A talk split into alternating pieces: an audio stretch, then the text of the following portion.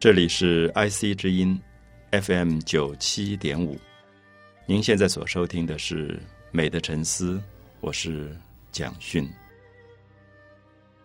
我们在中国文学的系列里开始谈到了北宋的词，我们介绍了几位男性的作家，他们在作品当中可能表现出一种豪迈，一种甚至是缠绵的放荡啊，像刘永。那豪迈的部分，我们可以在苏东坡的大江东去，浪淘尽，千古风流人物里面听到。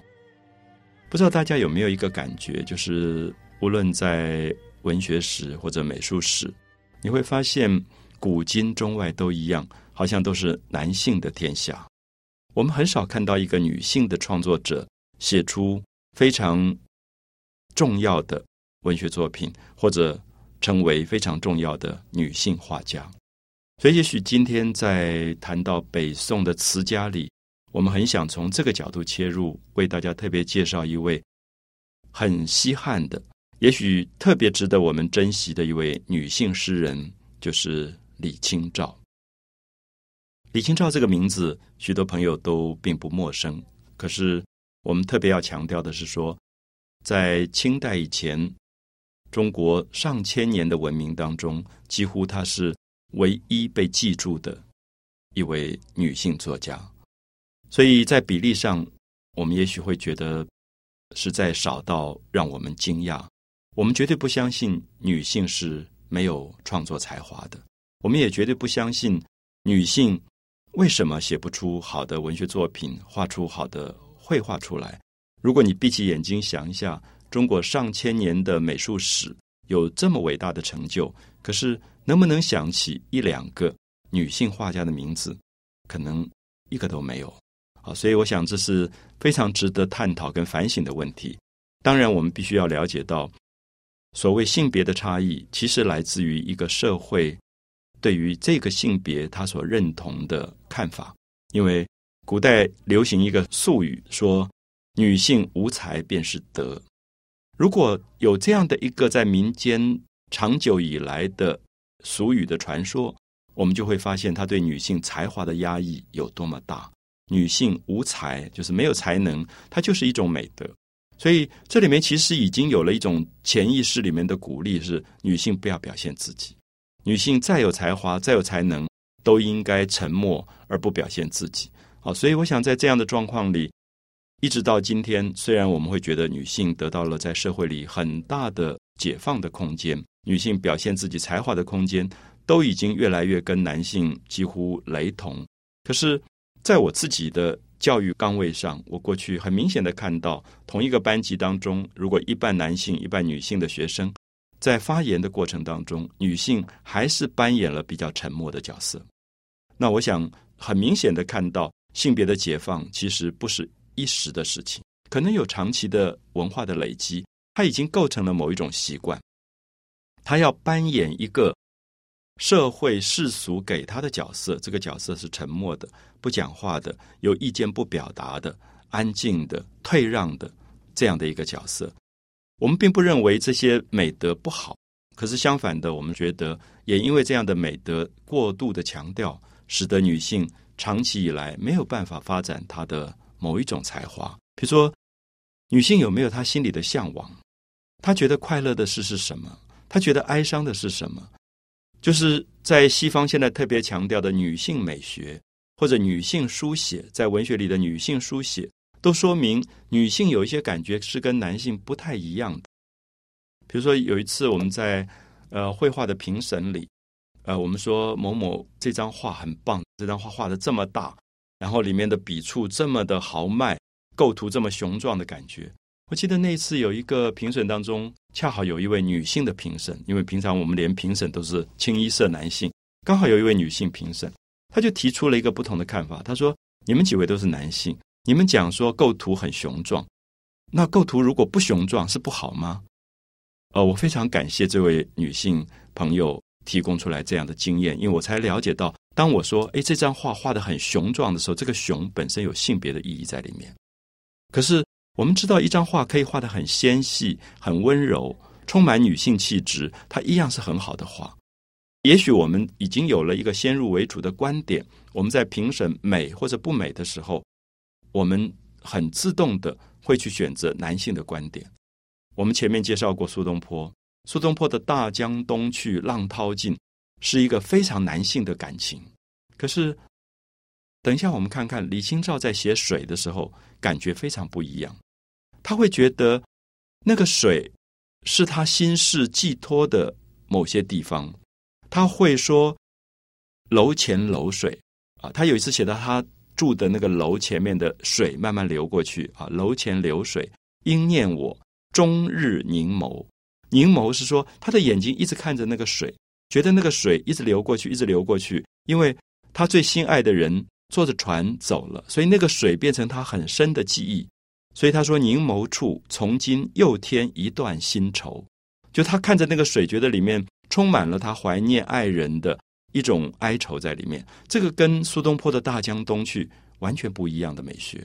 可是里面充满了女性的委婉、女性的含蓄、女性的一种比较淡淡的忧伤的调性在里面。所以，我们在这里拿一个同一个主题，我们一比较，我们就可以看到男性书写跟女性书写的确是非常非常不一样。我们可以。在这样的角度里，把这位重要的女性作家介绍给大家，也希望大家听一听女性的歌声，在这么多男性的阳刚的高昂的声音当中，听一听一个纯粹女性委婉低沉缠绵的一个非常动人的心声。那么，她在中国的文学史上绝对独树了一帜，啊，值得我们加倍的注意。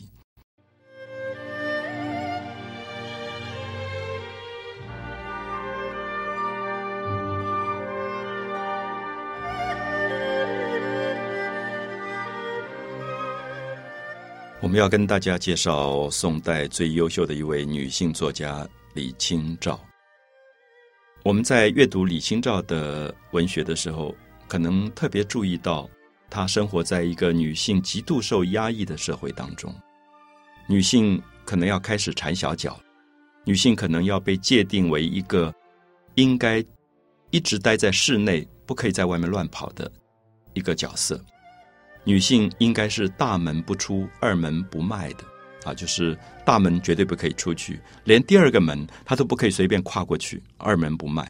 所以这样的一个女性角色，她的生活空间当然相对的就狭窄了很多。所以在很多的女性书写的议题上，我们都讨论到，一直到今天，男性可以到的生活空间跟范围有多少是女性不可能到的。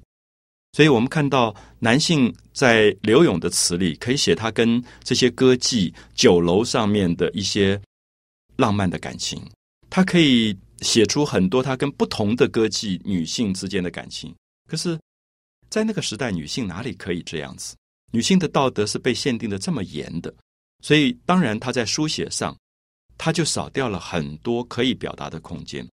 谈到李清照，我们要特别提出。有两位男性在他后面对一个女性书写的支持。第一个当然是他的父亲，他的父亲是一个文人，所以我们看到他没有用当时世俗的方法教育他的女儿。意思是说，在那个年代当中，女性基本上是不太读书的，能够认识几个字就已经不错了。那么根本不太给她太多的教育的机会，所以女性如何去书写，当然受到很大的限制。可是这个父亲疼爱这个女儿，也觉得这个女儿应该跟儿子一样，可以被教育，可以读很多很多的书，所以李清照才在成长的过程里面有机会接触非常非常多的精彩的文学作品，而去培养了他在文学书写上的才能跟可能性。所以，因此我们也用这个方法来解释说，女性作家很少，女性画家很少，并不是女性没有才能。是因为女性她表达才能的机会根本就被剥夺了。我们看到李清照，因为有特殊的条件，父亲给她这样的机会，她立刻就变成了才女。因此，也可以了解到，古代有多少的有才华的女性根本是被糟蹋、被压抑了。那么，这个从成长的过程里受到父亲鼓励，读了很多文学作品的少女作家，她其实长大以后面临到第二个巨大的严厉的考验，因为我们知道，所有的女性在一结婚以后就可能放弃掉她原有的才华，因为我们知道女性被界定的角色是带孩子，叫做相夫教子。女性被界定的角色在古代是柴米油盐酱醋茶，她根本不可能有时间跟有心灵的空间给她去发展她的文学才能。可是李清照也许真的是非常非常的幸运，她除了第一个男性父亲在她生命里扮演了这么重要的鼓励的角色、教育她的角色以外，她结婚之后嫁给一位丈夫叫做赵明诚。我们知道赵明诚。大概是中国历史上少有一个这么疼爱太太的丈夫。也许我讲这句话有一点点语病啊，可是我的意思说，这个疼爱不只是说宠爱，不只是说太太站起来的时候帮他拿椅子、帮他端茶、帮他盛饭。我觉得还有一个是说，作为一个女性空间的那个心灵感受如何被男子尊重。因为我们知道，男性有他自己的心灵发展空间，他可能在外面的职场。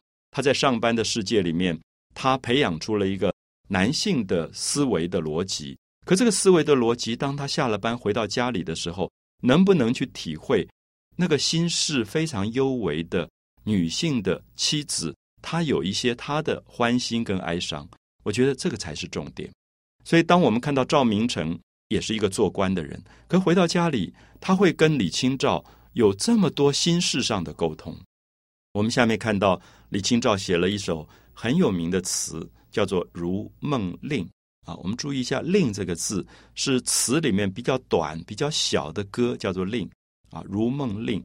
那《如梦令》是很美的一个曲调。那李清照就在里面填词。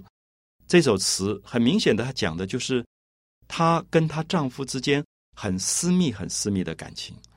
这一点我们要特别提到，就是过去男性常常写他自己私密的感情。啊，比如说“赢得青楼薄幸名”啊，大家知道杜牧这个名句，说我每天就在酒家里面喝酒，那么爱了一个又爱第二个，所以赢得青楼薄幸名，就青楼就是妓院，所有这些妓院里的人都说这个男的是很无情的，他爱一个，下次来他就会找另外一个，赢得青楼薄幸名。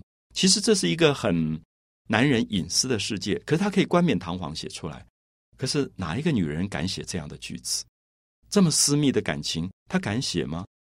这里也谈到女性书写，其实受到了一个道德上的限制。可是我们看到李清照在一个特别被丈夫关心疼爱的环境当中，这个丈夫竟然鼓励她写出很私密的心事出来。这首词啊，我们看一下，他说：“昨夜雨疏风骤，昨天晚上在刮风，下着雨，滴滴答答的雨，所以他用疏疏落落的雨，就雨疏。”风骤，一阵一阵的风啊，很强的风。昨夜雨疏风骤，浓睡不消残酒。那么睡得很深很浓啊，睡得有点没有被风雨吵醒。可是因为睡觉以前喝了酒，所以即使睡得很深，还是没有消除掉身上所积压的这种宿醉啊。就是我想喝酒的朋友知道，你前天晚上喝多了，第二天早上起来。头还有一点疼，还有点晕晕的，这个叫做残酒，就是那个酒在你身上还没有消失。所以他说：“昨夜雨疏风骤，浓睡不消残酒。”我们在这里看到李清照跟谁喝酒？当然是她的丈夫赵明诚。她不可能跟另外一个男人喝酒，因为在古代的道德里。那么这个时候，她在讲一个很私密的，睡觉以前跟丈夫喝一点小酒，然后听到一夜的雨声，其实是非常私密的感情。然后她就有一点担心，说：“哎，外面的花会不会是因为雨疏风骤会被风雨打坏了？”可是这个女人很有趣，我们知道古代的女人常常是自己赶快爬起来卷帘窗帘看，可是她没有，她躺在床上。她说：“试问卷帘人。”那么这个卷帘人是谁？我想大家知道，一定是赵明诚，因为。可以跟李清照睡在一个房间的男人只有一个人，就是赵明诚。所以他就问这个人说：“你在卷窗帘啊？试问卷帘人，却道海棠依旧。”那么这个卷着帘子的丈夫就回头跟他说：“啊，你不要担心，那个海棠花还跟昨天一样，没有被打坏。”所以这个画面我常常觉得非常有趣，因为过去的女性大概不敢躺在床上这么慵懒，这么懒惰，然后让丈夫去卷窗帘，然后还问丈夫说：“哎，海棠花怎么样？”那丈夫就回头跟她说：“啊，你不要起来，你不要担心，却道海棠依旧，那个海棠花跟昨天一模一样。”我觉得这是一个非常美的画面。到今天，我们都觉得，如果夫妻之间有这样的画面的情感，是多么美好的事。所以李清照写出了一种婚姻里的幸福。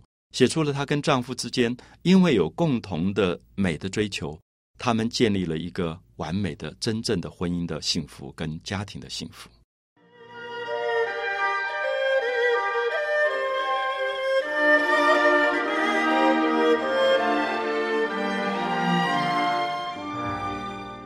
李清照，如梦令。昨夜雨疏风骤，浓睡不消残酒。试问卷帘人，却道海棠依旧。知否？知否？应是绿肥红瘦。李清照这首有名的《如梦令》，很短小的写出了一种幸福的婚姻生活里非常特殊的夫妻之间恩爱的隐私。她讲到昨天晚上听到了狂风暴雨。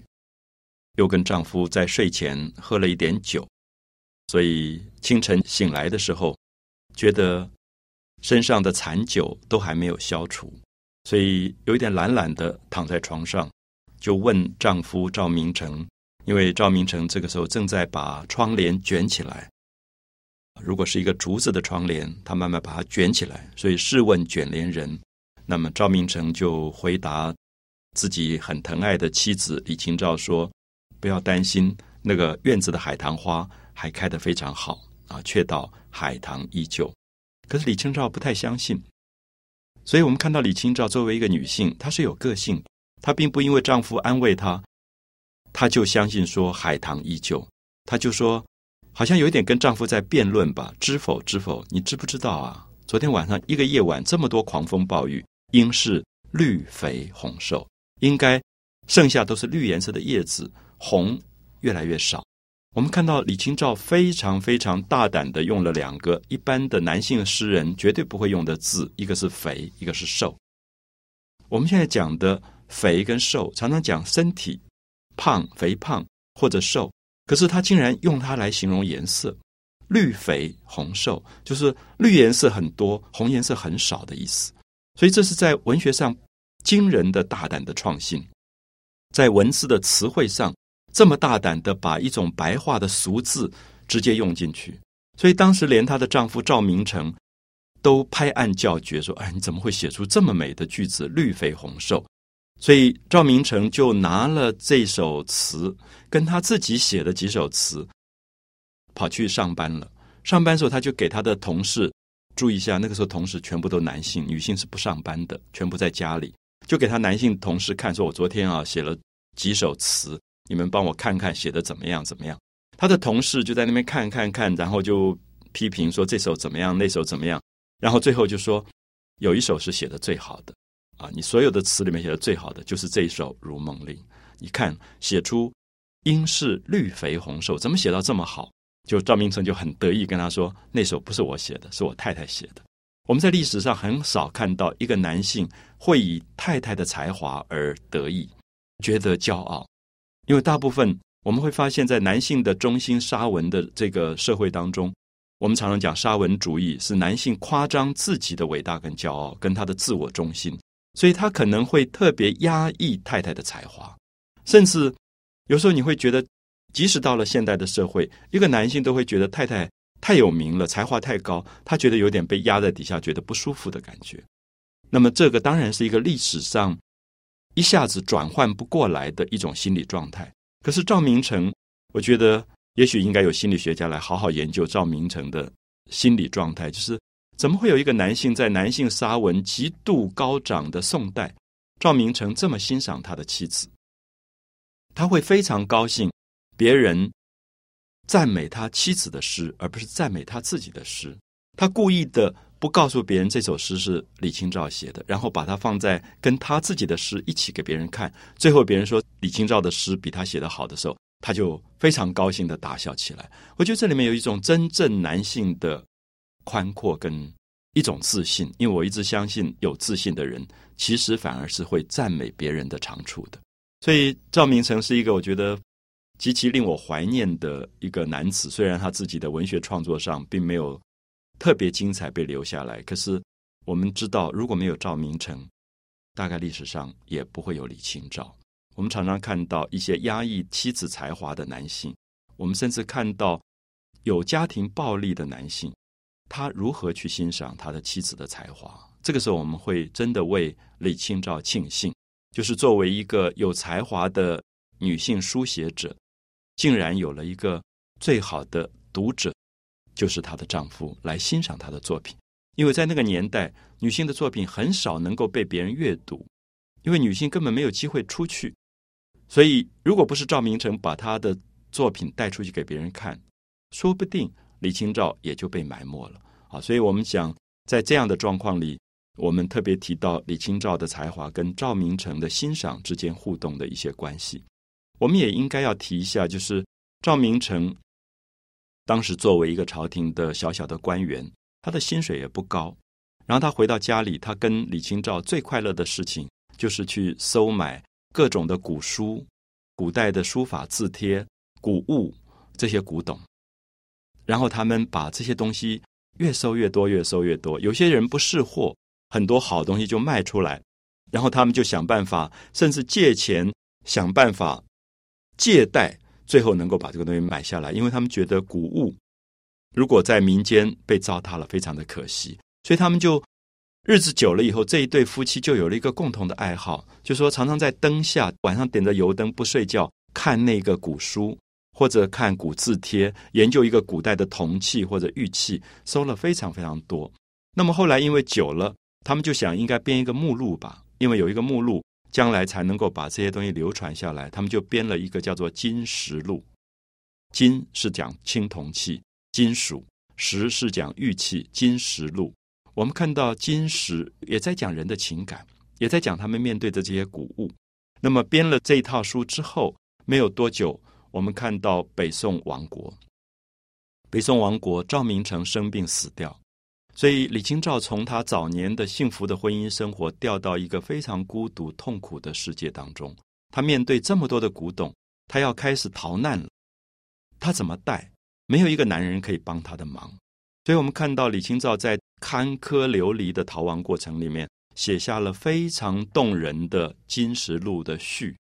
这个几乎是现在在文学史上最有名的一个一篇文章。这篇文章。一方面讲当年她跟她的丈夫怎么收集这些东西的过程，一方面在讲她丈夫死掉以后，作为一个女性，她没有办法保存这么多的东西，常常一路在丢，因为可能逃难逃了一半，忽然后面有敌人追来了，有金兵追来，她必须要丢掉一些太重的箱子，因为带不下去了。别人说你现在要坐船，你没有办法带这么多东西，她就只好选最重要的东西带，然后带到一半的时候，她又必须丢。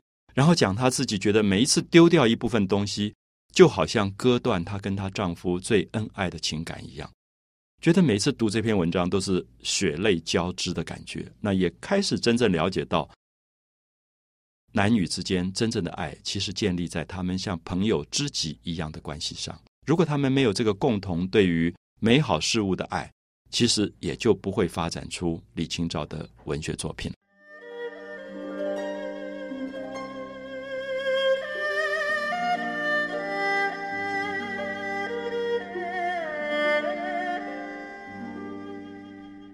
我们看到李清照在北宋亡国，后来迁到南方的过程里面，写下了非常痛心的《金石录序》，好像一路在丢古董的过程里面，感觉到人类的文明，所有美好的事物，在战乱、在饥荒里，这么不值一文。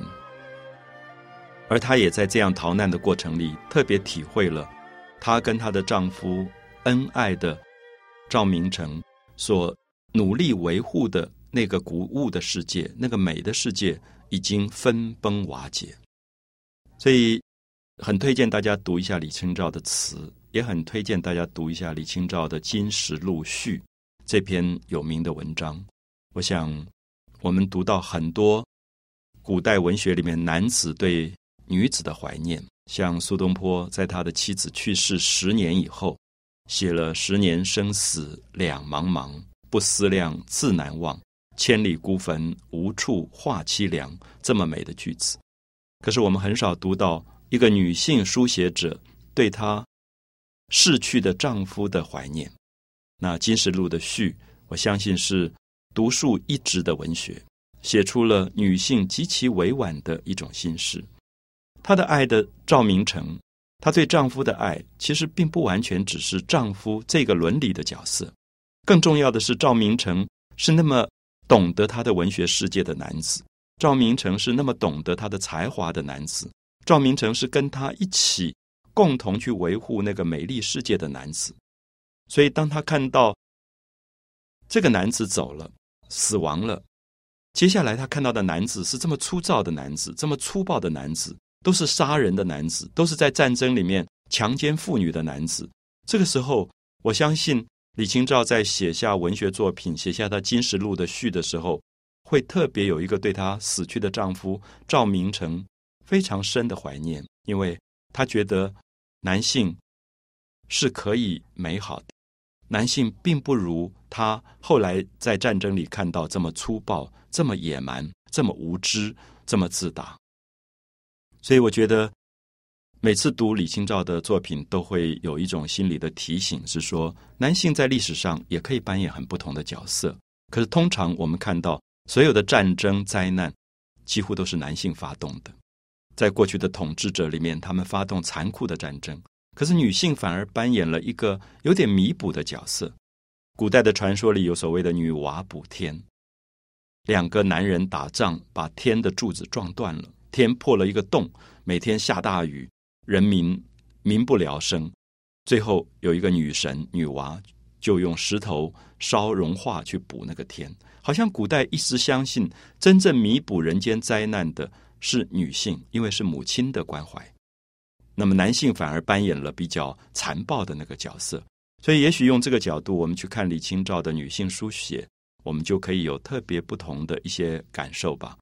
我们下面再看一首她很有名的作品啊，也是有一点带到跟她丈夫赵明诚的关系。说香冷金泥，过去一般的人家里都喜欢烧香炉，那么这个香炉是用一个黄金。其实不是黄金，是可能镀金的青铜的香炉，做成动物的造型，所以叫金泥。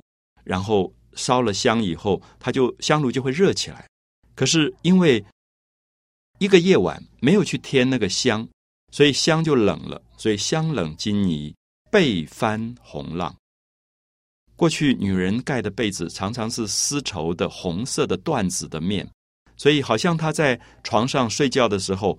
没有睡得很稳，所以翻来翻去，所以那个被子翻成像红颜色的浪，被翻红浪。好，我们注意，这里又是非常隐私的女性身体的书写。过去的女性也不太敢写到自己卧房，甚至被子被翻红浪这样的句子。起来慵自梳头，那么睡起来以后，她就很慵懒的在那边梳头。那么这里当然有一个原因，是一个女人如果有一个爱她的男子。她就很很努力的化妆，希望化妆的很美给这个男子看。我们说女为悦己者容，可是大概是因为男子不在，所以她就懒懒的梳头，而且任宝令盛满。令是古代女人的化妆箱，里面装很多粉啊、胭脂这些东西。那么这个令上面镶了很多宝石，所以叫做宝令。他说：“任我任随这个化妆箱上面全部是灰尘，任宝令尘满。那当然意思说。”好像很久都没有化妆了。那不化妆只有一个原因，是因为丈夫不在，她爱的人不在，她觉得化妆也没有意思。任宝令尘满，日上帘钩，那个太阳已经照到很高很高了，已经在那个窗帘的钩子上面了。